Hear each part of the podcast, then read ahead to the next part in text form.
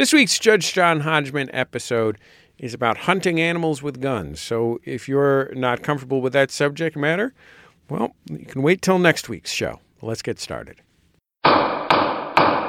Welcome to the Judge John Hodgman podcast. I'm bailiff Jesse Thorne. This week, grouse negligence.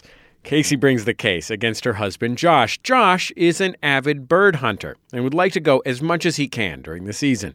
Casey wants him to be more available during this time to help her with her business. Who's right? Who's wrong? Only one man can decide. Please rise as Judge John Hodgman enters the courtroom and presents an obscure cultural reference. My pop was in the podcast business and he loved it very much. He actually went ahead and passed away while podcasting. We used to have a few parties out at the house and invite the podcasters. There was one by the name of Elliott Kalan, and he thought he could take my father. My father went ahead and said, "Dag Dadgummit, I don't think you can do that. So everybody pushed the tables and chairs in the house away, and they went at it. My father, who was 54 at the time, beat him. And he sat down beside me and said, Wasn't bad for an old man, was it? And then he got up and left the room and went out the front door. About 15 minutes later, my wife came to me and said, your father's out on the front porch and he thinks he's having a heart attack. And sure enough, he was, and he passed away. He passed away doing what he loved. I certainly don't want to pass away, but I'm doing what I love podcasting. And so, what if I'm doing it in my 40s? Bailiff Jesse Thorne, swear them in. Please rise and raise your right hands. Do you swear to tell the truth, the whole truth, and nothing but the truth, so help you God or whatever? Yes. Do you swear to abide by Judge John Hodgman's ruling, despite the fact that he's dead set against grouse hunting, preferring pheasant hunting? Yes. I do. Very well, Judge Hodgman. You may be seated. Casey and Josh, for an immediate summary judgment in one of yours favors, can either of you name the piece of culture I referenced uh, when I entered the courtroom? I'm going to give you a hint. It wasn't about podcasting. I took the real word, the real uh, occupation they were talking about, because it might give away too much. And I replaced it with podcasting. Casey, does that give you enough of a hint to make the winning guess? Oh, man. No. No? Okay. it was a long one. It was a long one. Yeah, that's true. I'm going to give you another hint. It has to do with where you live, which is Amarillo, Texas, if I am not mistaken. It is. Um, I'm not sure. I would possibly, in reference to Amarillo, Yeah. a song, A song? possibly. Uh, Amarillo by Morning. What- I don't know which- any other songs about our area. Can you show me the way to Amarillo by Neil Sedaka, perhaps? Perhaps, yeah. I'll go. Let's go with that. All right. We'll put that in the guest book. A little more obscure. I think that's the name of that song. It is definitely a Neil Sedaka song. All right. Josh, now it is your turn to guess. You've got some hints. You've got some information. You know that it is about Amarillo, where you live. That's in Texas. Two, it's probably not the song Can You Show Me the Way to Amarillo by Neil Sedaka. Now that you now that you can rule one thing in, oh, and it's also not about podcasting. So now that you can rule one thing in and two things out, I expect you to give the correct guess. What is it, Josh? Um, I am gonna guess uh, something about a Roy Rogers uh, biography. Roy Rogers. You think it's a, a Roy Rogers quote? Yes. It- the idea that it is a quote by an Amarillan is a, is a good idea. You still want to guess Roy Rogers? I no, I just don't know that much Amarillo history. Oh my Um, goodness. Amarillo Slim. Amarillo Slim? I'll put you down for both Roy Rogers and Amarillo because if I have three guesses, then I can grammatically say all guesses are wrong. You're both incorrect. All three of your guesses that I gave you were incorrect. No, you do not recognize the words of Terry No. Funk? No. Terry Funk, what? Come on, Oh. you I- guys. Terry yeah. Funk, the hardcore icon, the funker, Terry Funk, born Terrence Funk on June 30th, 1944, in Indiana, but he moved with his dad, Dory Funk, and his brother, Dory Funk Jr., to Amarillo, Texas, and began there a wrestling promotion and training program that produced several memorable world class wrestlers, including Terry Funk and his brother Dory Funk Jr., the Funk Brothers. Terry Funk, who is now 72, just returned to the ring for the big time wrestling promotion in Raleigh, North Carolina, September 22 of this year, 2017. He teamed with the Rock and Roll Express uh, which was a six man tag team match. And, and his team defeated Doug Gilbert, Jerry Lawler, and Lawler's son, Brian Christopher, by disqualification. Terry Funk, king of the hardcore wrestlers, and Amarillo legend. Anyway, I guess we're going to have to hear this case. Oh, it's the case is right in your name, Casey. Yeah. Here's what I understand to be the case. You guys live in Amarillo, Texas. Casey, you have an antique store there. I do. And Josh likes to go out hunting for bird and small game. Is that right, Josh? Uh, really, ev- uh, everything actually. Everything? Not, Anything not that- birds. Anything that moves, you want to kill it. Uh, not not exactly, but yeah, if it's if it's edible, I'll go for it. Okay, good. But you don't hunt the most dangerous game, right? Uh, not as of yet. Oh no, don't ever do it. yeah, I'm against it. As every seventh grader knows, the most dangerous game is man. Don't. Don't even hint at cannibalism on this podcast. We are we we may have to put a disclaimer on this one already because we're going to get a, a lot of letters from quail lovers. oh no. But where are you guys from? Are you uh, now, Josh? Are you from uh, Texas? Um, not originally, but I grew up here for most of my life. Okay, where are you originally from? Kennebunkport, Um. Evanston, Illinois, and then right. uh, we moved from there to uh, Essex, Massachusetts, and then Oh. moved here. and okay, so you did spend some time in New England. I thought I detected it in your accent. Yeah, Good. and what? How old were you when you moved to Texas? uh, I think nine. Okay. And did you grow up in Amarillo or no? Because you don't know anything about the Funk Brothers. Uh, you know, I I did live in Amarillo, but I'm not uh, much into wrestling. Okay. So is Amarillo, would you call that your hometown since you were about nine? Yes, All right. And may I presume that you uh, became interested in the sport of hunting in Texas rather than Essex, Massachusetts? yes, Not that there isn't hunting in New England for sure, but it is rather less popular, I would imagine, than in Texas. yeah, I would assume so. All right. So how long have you been hunting? When did you first start going out hunting? Um, you know, I think I uh, I really got into it when I was probably about 18 or 19. Mm-hmm. Um, I worked for a construction outfit, and the the two guys who owned it were big deer hunters, and Right. uh, and then I started going hunting with one of them. So you would build a little building for a while, and then you might see a deer, shoot it, then continue to build the building. That's about right. yeah, that's it. I bet you had some pretty good sight lines from on top of those girders. Yep, big deer blind. Uh huh. All right. So what do you like to go out hunting for? Um, well, you know the the way the seasons work here. Uh, first dove and and uh, early teal season come up. Teal's a small What? duck, Oh, and uh, okay. and uh, so I do that until deer season starts. So you start out the season by killing the bird of peace, Not the white one, and then one. the mini bird of peace. like I want to kill this beautiful uh, metaphor for peace first. But is there a smaller, weaker one that I can get to? We're gonna have some jokes here. I respect your hobby. Don't you worry. I don't. It's not my thing. I don't do it. But I, I have no qualm. Well, I have some qualm insofar as I would never do it. But you understand what I'm saying. I do. When I make do. these jokes, I'm not trying to make a big point. right. Just saying, it is weird that you're trying to kill that bird of peace. what comes after dove? Uh, then, uh, well, then uh, deer season starts, Mm-hmm. um, and uh, after deer season is duck and goose and crane, and then uh, pheasant Crane? and quail. Crane season? Speaking Yeah. of birds of peace, Sandhill cranes, not whooping cranes. What's your favorite part of the crane? The skinny neck? You like to gnaw on that? are you are you trying to is the goal to kill a thousand cranes in one season so you can string them across your wall? Oh Not even I get that reference, Jesse. Sorry. You make a What is it? string a thousand paper cranes? What is I? Okay, that's starting to sound more like a thing. I'm, I don't mean to be grants dumb you here, it's but a it's a Japanese tradition that if you I've make a thousand paper cranes in origami, uh, Mm-hmm. you are granted a special wish. oh, I've tried it. oh, you have Casey. You understood that reference.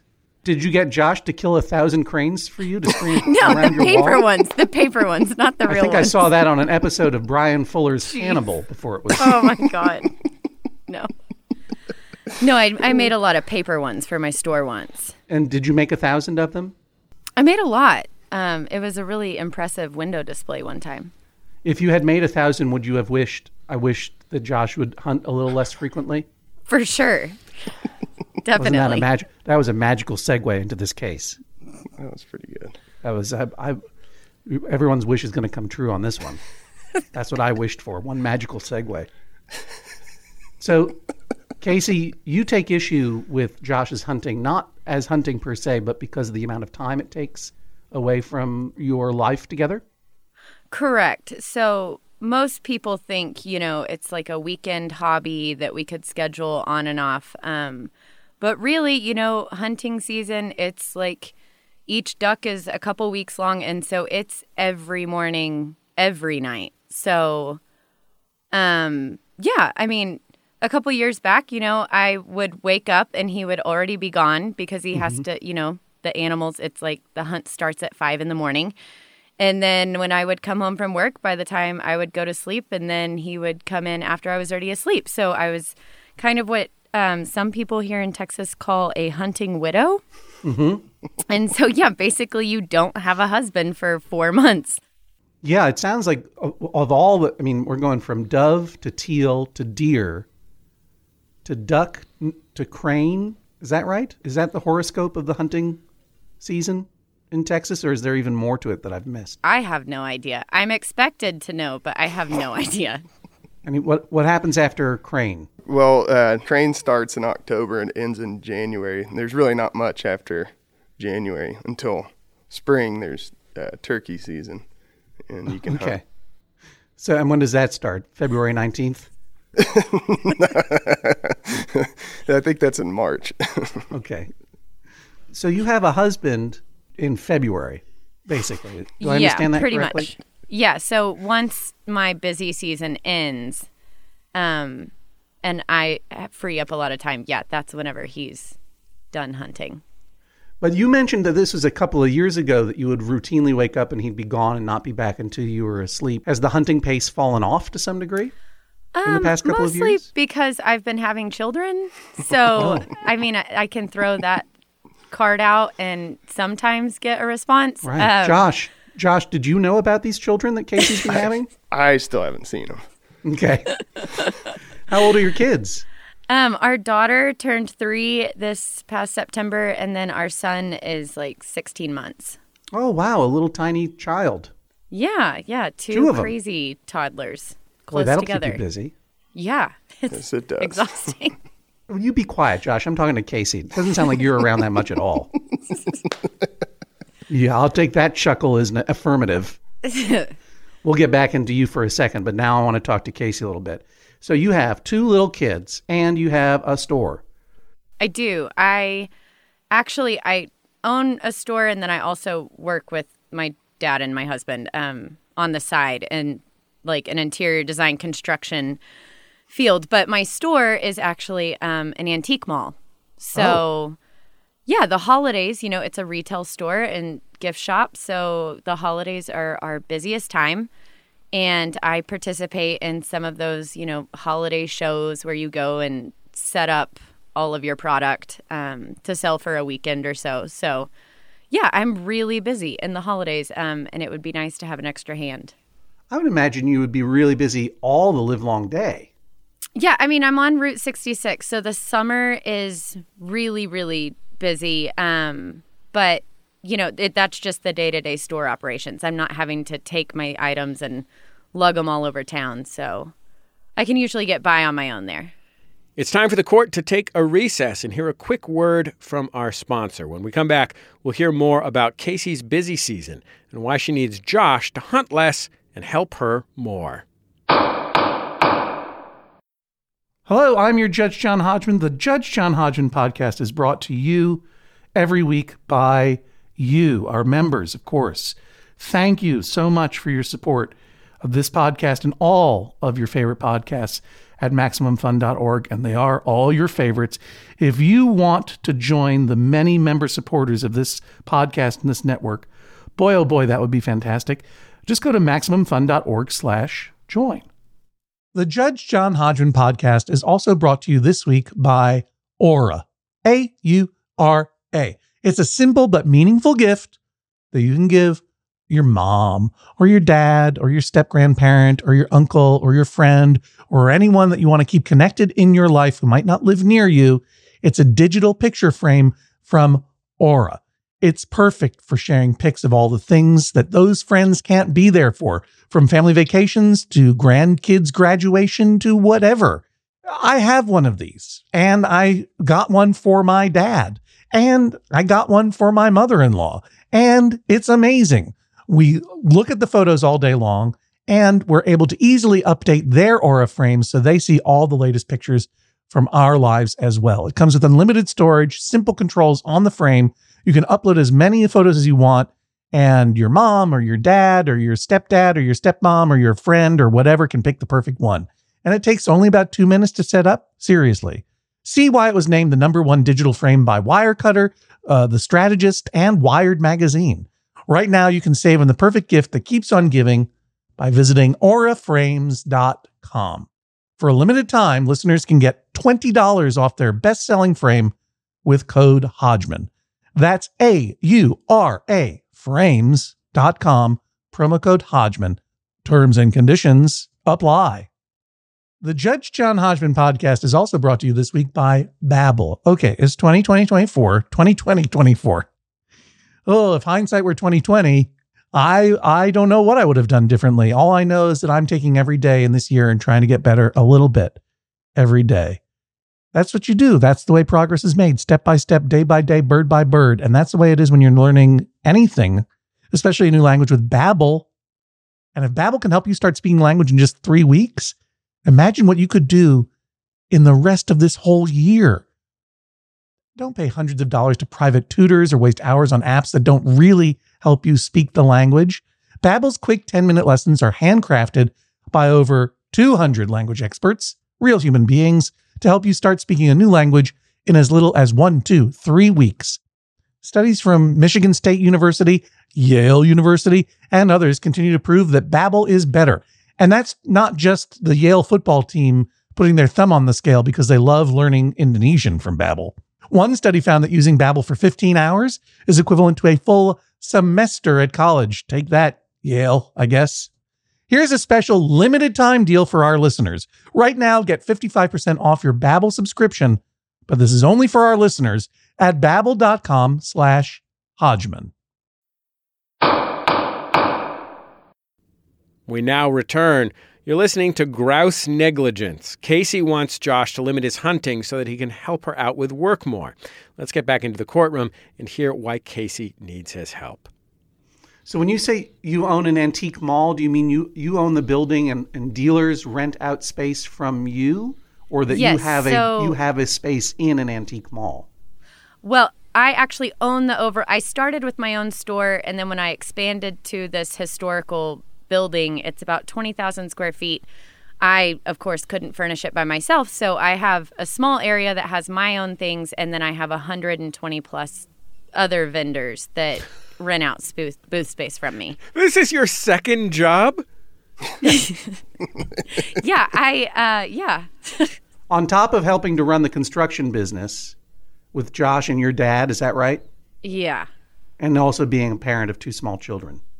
Yeah, we're we're busy, but I feel like it's a full time job for me just to listen to my mom describe her spot in an antique mall in San Francisco.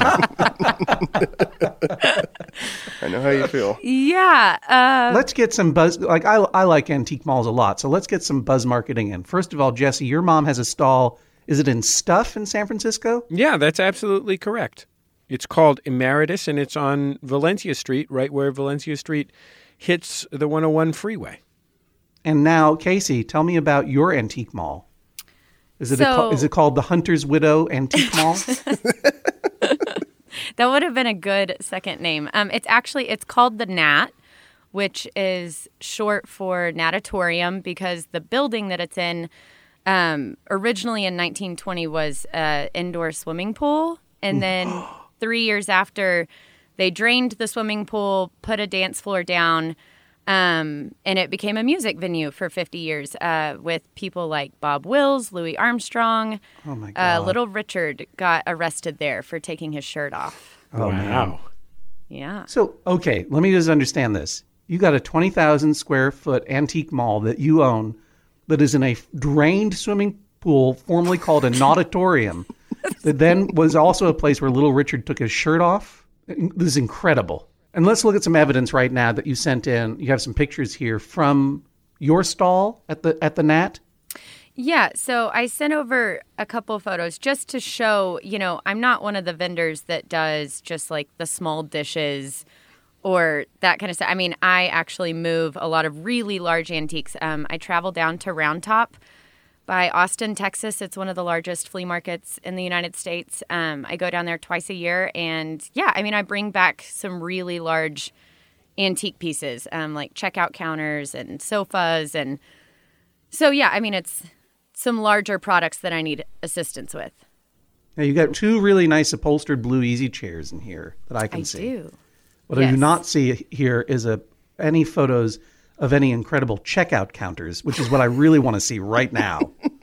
so in that, I'm already, you already have one demerit here in the court because I want to see some antique checkout counters that you hauled out of the I largest know. flea market in Texas that somehow I didn't go to even when I was in Austin. By the way, Well- people of Austin and Texas who came to my show at the Paramount, thank you once more. You guys were amazing. You should say hi to All my mom when you're at that flea market because my mom totally goes to that. She does. Yeah.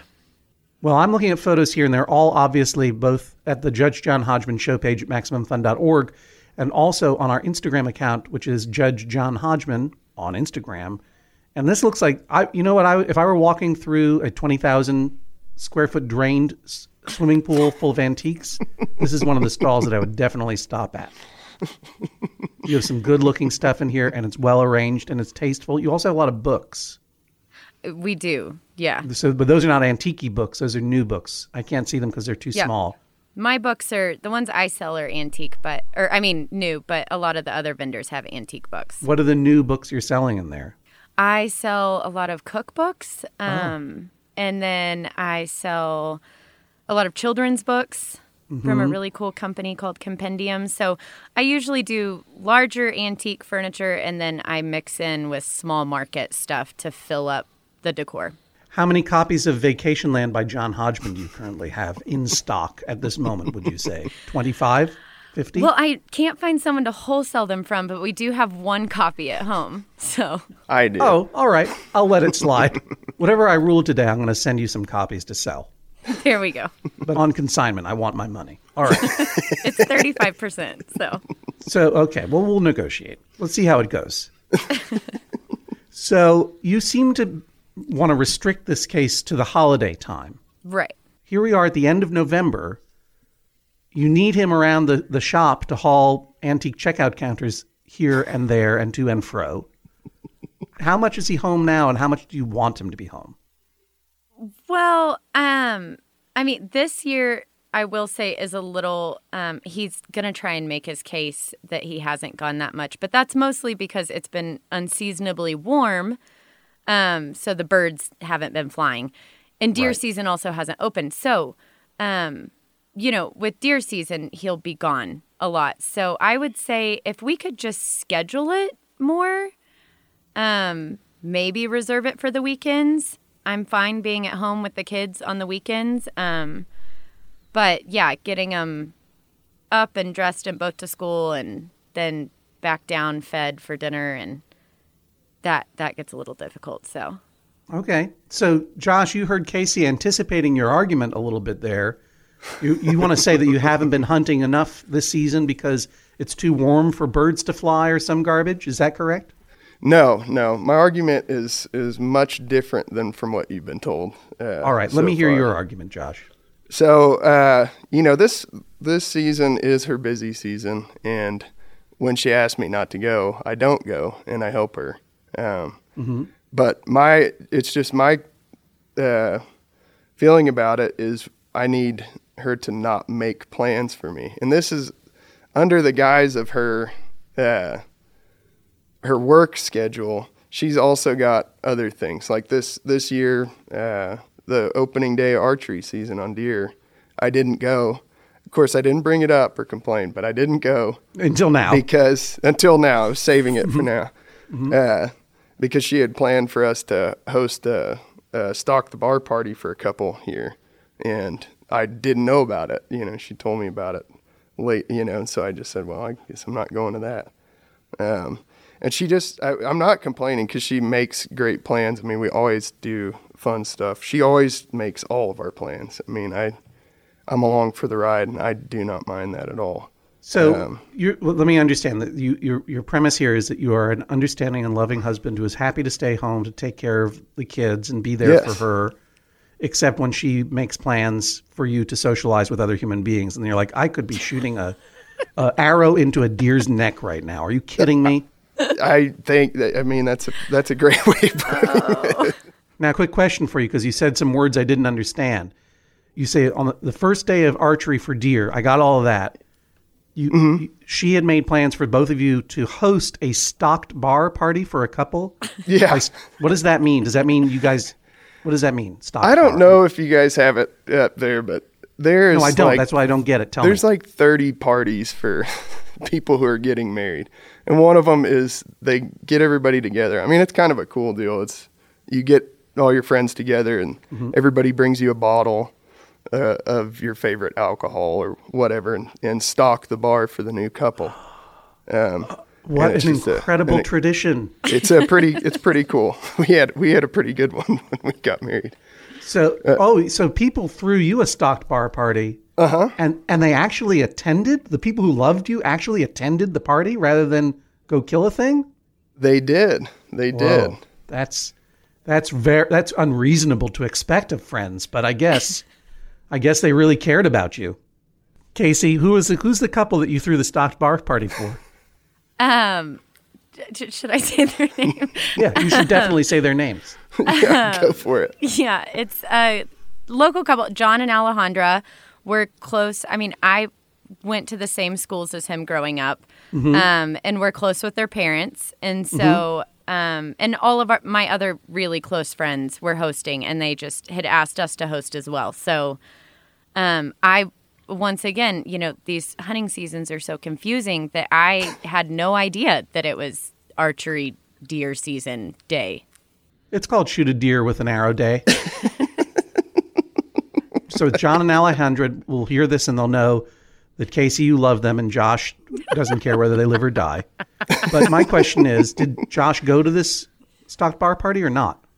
Well, we actually had to cancel last minute because my dad, who also is another guy in my life who, you know, outdoorsman makes me attend to everything, decided he wanted to take us and our children six hours away for the night to go fishing. So we had to go six hours into Oklahoma to fish. So I missed the whole party, anyways. Josh, I want to remind you you're under fake oath here. when, when you heard about John and Alejandra's stocked bar party, did you make a side call to your dad and say, Dad, you got to organize a fishing trip on the quick to get me out of this junk party? I did Because not. it may be, I, I'm, I don't mind missing shoot a deer in the neck with an arrow day. But I gotta, I gotta get some blood on my hands. I can't just have fun with these people and give them alcohol to show them No, I it, that them. was a, an entirely happy coincidence. Uh, Hello, hello, Dad. Uh, can you find a reason for me to go to Oklahoma? All right. So, Josh, the request is that you restrict your hunting through the holiday season to weekends. Why is that onerous? Well, the the problem is uh, that I mean that is a big part of it. The weather is a huge part of it, um, and you can't just you know uh, say yeah I'm going to go Saturday and Sunday. Uh, for instance, the crane that come in, you know you can't just say I'm going to go next Saturday. If there's a big cold front that comes in, all the water that they land on around here is really shallow. And so if it freezes up and over, they're gone, and they may be gone for the year, and so you don't get another chance. Um, so you have to kind of be ready to go. And the other part is that there is virtually no public hunting land around here. Um, I have a hunting lease that I pay for that's about three hours away from here, and uh, and it's really hard to get down there and hunt for a day and get and get back, you know, and uh, you know I need to be there to help whenever I can, and and the kids are a big part of that. I can't leave her alone with the monsters for that long. Um, but there's people that have places close by that um, if they invite you, I mean, you got to be ready to go.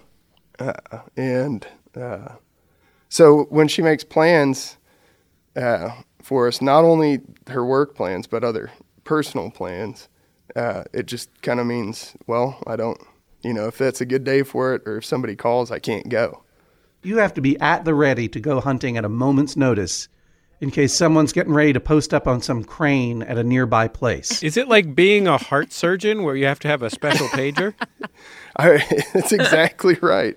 It, it really is like that. I know it sounds absurd, but it really Because is. Because if you're not that. given an opportunity to abandon your family at a moment's notice, you might end up spending less time with them because you'd have to drive three hours to your hunting lease. Well, listen, I spend a lot of time with my family. And like I said, I don't make any plans. I really don't have any other hobbies that I do outside of this um, for the entire rest of the year. Um, and I'm always the, because both of us are self employed, um, I'm always there to drop what I'm doing, to go pick the kids up, to stay with them, to help her with anything. And when she asks me to do any of these things, I do them. Um, but I would like it if you know the the plans were consulted on instead of made, and then uh, and then I just have to go along with it. If I could have a input on those plans and at least try to uh, try to plan it ahead of time. Can I interject? Well, wait Yeah, a okay. second. Yeah, can I thank say you, Josh. one I, thing? I got your point. Casey, well, go can I say one thing that just happened? uh, Oh, what This happened? weekend. So I, Casey was in Charleston this weekend with uh, her dad. She she went for four days, and uh, so I had the kids. Didn't didn't do any hunting. No big deal. That's I'm happy to do that. But then she sends me a message. I appreciate uh, your sacrifice. she well, that, that's not what I'm saying. The, she sends me a message that uh, she wants to do something with me, and it's a super cool plan. Like I said, she always makes awesome plans. It's just I got us tickets to go to New Orleans on the second, which puts us in uh, the the pheasant hunt that I go on with her dad every year is uh, going to be during that. no, it's not until the fourth. I remembered the second. Yeah, I know. we we don't get back till that night, so we'll miss it. So you'll but miss the that's- pheasant hunt. Yeah, and we only go on that one uh, every year. I just go on that one hunt with her dad and, And going down and going down to New Orleans instead to go hunt nutria isn't, isn't your idea of fun? if we were doing that, we're actually going to see a concert. But like I said, it's really cool and it's a great gesture and it's really it's a I've never been to New Orleans. I'm really excited about it. But I would have rather it been not during my time of year, which my favorite time of year where I can actually just get out. I mean, for hunting for me is like it's like a nature walk with a prospect of food at the end. You know, that's it's not all just about going out and shooting something. It's about being part of nature, and I don't get an opportunity to do it a lot, especially around here. Well, okay, but I might argue you actually get the opportunity to do it a lot. I mean, it seems like you're tuned into every hunting season there is. How often do you go out a week currently? Um, I well, let's see. I've been dove hunting twice, duck hunting. Was it twice? Well, not this year. And Normally. last year was kind of the same, and it's changed. I realize it changed with the kids, but it's been a lot less. Right. Well, stand by for a second, Josh. Casey, how often does Josh go out hunting a week?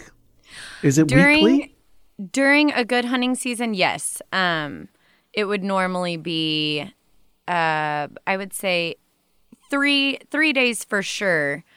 Um, and that's just the only thing. Also, you know, is I also it's a moment's notice, and so, um, you know, if I did have something planned, it's like, oh, sorry. I mean, he comes out and he is loading the truck, and I realize, oh, okay, you're going today. so And how does that make you feel? Abandoned? No, I'm kidding. um, I usually do not mind it if I do not have work plans. Josh is a uh, homebody, and I like to socialize a lot still. And I have became over the years um, content going to these events by myself. Um, so yeah, as long as it doesn't conflict with uh, a plan that I already have, because I'm a little OCD about plans. I mean, he's right when it comes to that. Well, it sounds like you're OCD about making plans, but not terrifically OCD about coordinating your plans with his killing seasons. Because you can't. Well, you know what pheasant problem. hunting is. But you never know when that pager's going to go off. Boop, boop, I boop, boop, know. boop. Come get a crane. You know, I thought I was marrying a contractor, but it is kind of like a doctor. That's a good. That's a good thing. Yeah, but doctors do something else. They save lives. Josh, uh, do you clean this stuff yourself? Yes. Yeah, I do. Do you hang your game for a while to make it less gamey and do all that stuff? I do if it ever gets cold enough. It really it's it's rare that it, it, it stays cold enough, but if if it isn't, then we just put it in the cooler with some ice and let it sit for a week or two. Yeah. And how much of your family's food do you provide on balance? Like 90% of the food comes from the sweat of your brow and the smoke of your gun? Well, you know, in the summertime we've we've got a garden that we we get a lot from and and uh, You're shooting up cabbages out there? yeah, I do. That's wrong. That's a winter crop. I don't even know why I said that. I apologize. last last year I, I got an elk and uh, and so I really didn't hunt very much last year because we had plenty of meat.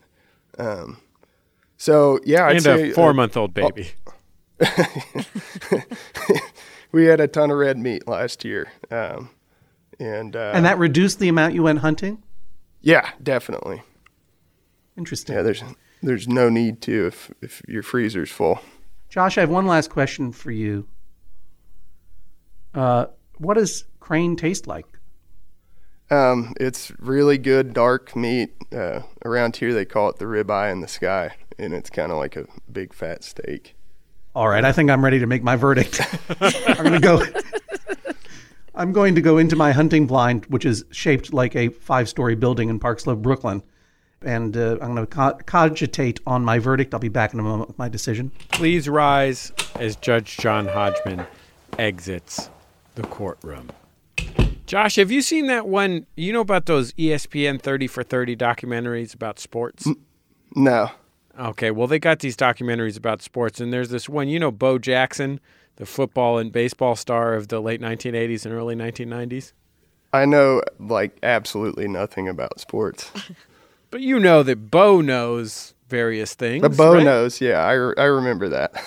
He makes he- in this documentary. He's just hanging out and uh, seeming like the greatest guy ever, and he's making his own arrows. Do you ever make your own arrows? No, I don't. I do shoot a longbow, which is kind of this kind of primitive longbow, but I don't make my own arrows. Okay, I'm picturing you now basically as um, Robin Hood from the Disney cartoon. That's pretty good. All right, uh, Maid Marian, Yes. how do you feel about your chances in the case? Um, I'm feeling pretty good. Um, I'm a little worried about the consulting part. Um, because I do, I do like to plan um in advance and not have to really question other other parties involved. Um, but yeah, I mean, I think I think there might be a a way to meet in the middle, maybe. Josh, how does this meat ship?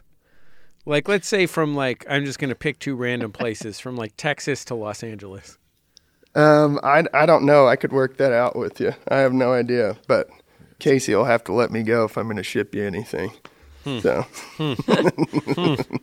Well, we'll see where my loyalties lie. we'll see what Judge John Hodgman has to say about all this when we come back in just a second. Back for another game. You know it. What's going on? Just one more week till Max Fun Drive. Hard to believe. It's been a heck of a year since the last one. We're now a worker owned co op. We raised $50,000 for charity last year. And we've added a bunch of awesome new shows. But do you think we're ready to do it again? Absolutely. Lovely new gifts are lined up. The episodes will be amazing, and wait till everyone hears the bonus content. Yeah, plus they know to go to MaximumFun.org slash newsletter, so they're getting all the news. Oh, like that meetup day is on Thursday, March 21st. Then what's bothering you? Me? Oh, nothing. We're all set for Max Fun Drive to start on Monday, March 18th. I just didn't want you to see this coming. Check. What? Hang on! Most of the plants humans eat are technically grass. Most of the asphalt we drive on is almost a liquid. The formula of WD 40 is San Diego's greatest secret. Zippers were invented by a Swedish immigrant love story. On the podcast Secretly Incredibly Fascinating, we explore this type of amazing stuff. Stuff about ordinary topics like cabbage and batteries and socks. Topics you'd never expect to be the title of the podcast Secretly Incredibly Fascinating. Find us by searching for the word secretly in your podcast app. And at MaximumFun.org.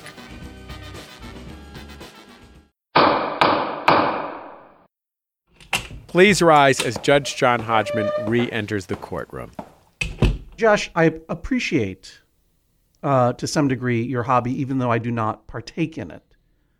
I appreciate that it is about being attuned to nature, though it has a different uh, a different kind of relationship with nature than someone who simply goes hiking.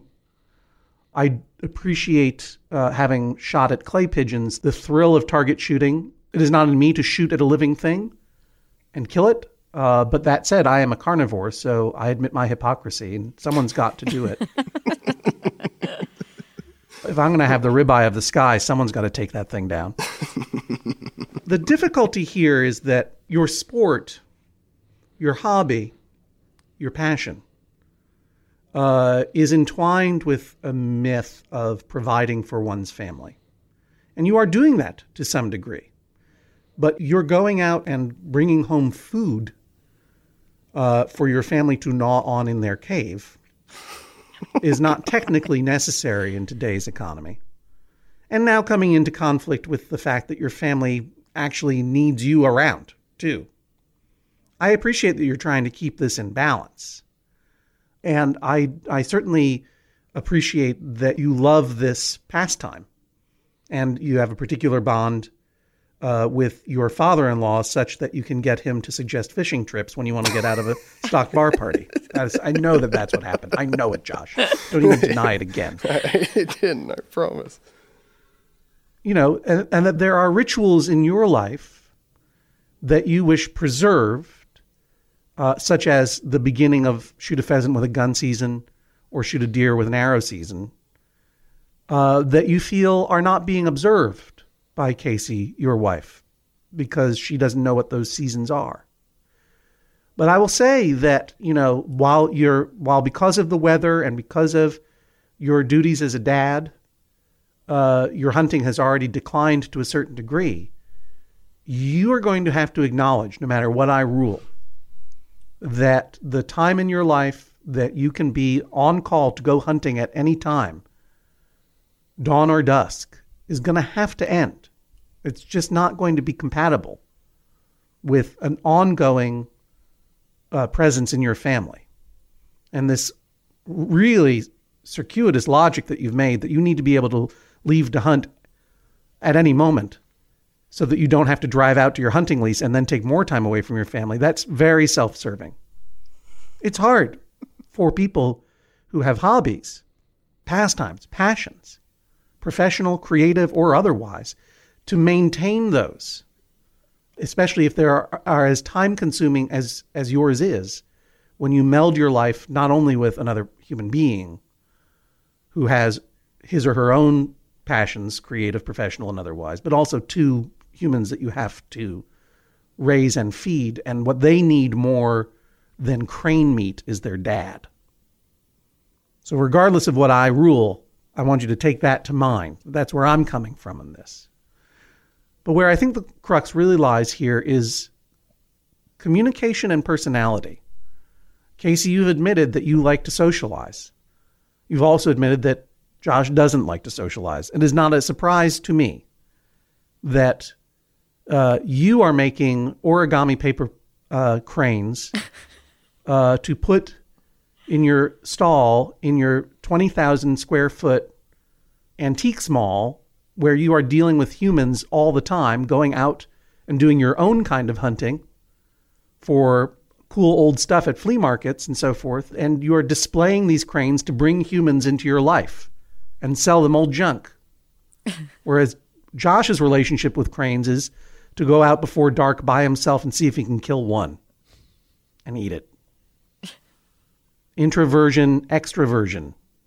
Seems to me that uh, you are you are one of those terrific couples uh, that maybe I know one or two of, where the guy in the thing likes to just podcast and talk to strangers all day long on Skype. Whereas almost no one on earth has ever met my wife. and so, what I would say is that when you have this kind of particular friction, introversion, extroversion pairing, communication is really, really, really, really extra important as it always is in a marriage. And I'm not just talking about talking about your feelings and that dumb junk. I'm talking about like what's happening this week. What's happening next week? What's happening this month?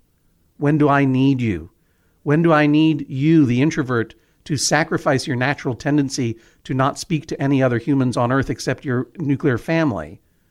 When do I need you to come out and help me give this bottle of Plymouth gin to these weirdo friends you don't know?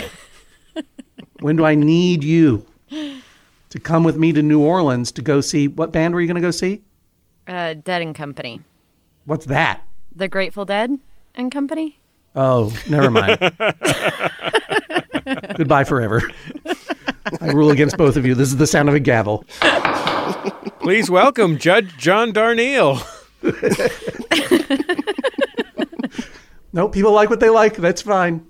you guys already understand this. There has to be balance. There are times when it's going to be your thing, Casey, and it's going to be more social activity.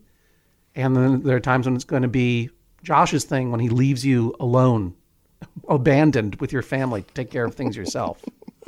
Josh, you understand that there are going to be times when it's right to go out into the world and shoot a, a crane in the neck, which is hard to do. I appreciate it. It's a test of skill. It's not, there's not a lot of neck there to hit. Or whether it's going to be time to actually help out and go to this party, or more importantly, go and move some old timey checkout counters around and help your bride with her store, with her passion, right? Your hobby, your passion doesn't require any help. It's just you and the person who's beeping you to say, come hunt on my land right now. but she needs help. She needs a lot of help, and you need to provide more of it. That said, with that caveat, you know, I, I actually feel that the onus in this case is on you, Casey. You scheduled your Grateful Dead weekend in New Orleans over pheasant hunt. You have admitted that you make plans without consulting with Josh. I think Josh is ready to be told, no, you are staying home to help with this for these reasons. I think he is responsive to that. This is a situation where you both have to be a lot more a lot more communicative with each other. And I think that, you know, Casey, particularly with a busy season coming up, you need to draw some guidelines for Josh, some bare bones minimum guidelines of even if that beeper rings, he can't go. And Josh, you need to abide by that. But also, Casey, you can't be making social plans without consulting your husband, even if he wasn't constantly itching to get away from you. so, with all of those warnings to you, Josh, I do find that the onus in this case is on Casey to make her needs clearer, to, to be more thoughtful in her planning, to include Josh in the plans, uh, you know, in the calendar, and to learn about the hunting season so that if she is going to ask him to make a sacrifice, such as you don't get to shoot a pheasant on the first day of pheasant shoot day, that you, at least she's you're cognizant, Casey, that that's the sacrifice you're asking him to make, and then it's up to you, Josh, to actually make it. So in this case, I guess I find in Josh's favor, this is the sound of a gavel. Judge John Hodgman rules that is all. Please rise as Judge John Hodgman exits the courtroom. This seems like a big victory for you, Josh. How do you feel?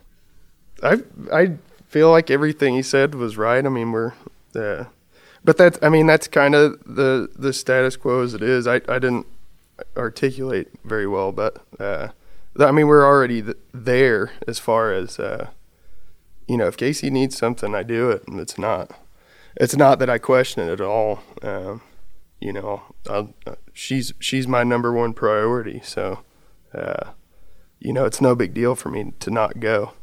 Josh, are you prepared to do the necessary talking to your partner to make this plan work?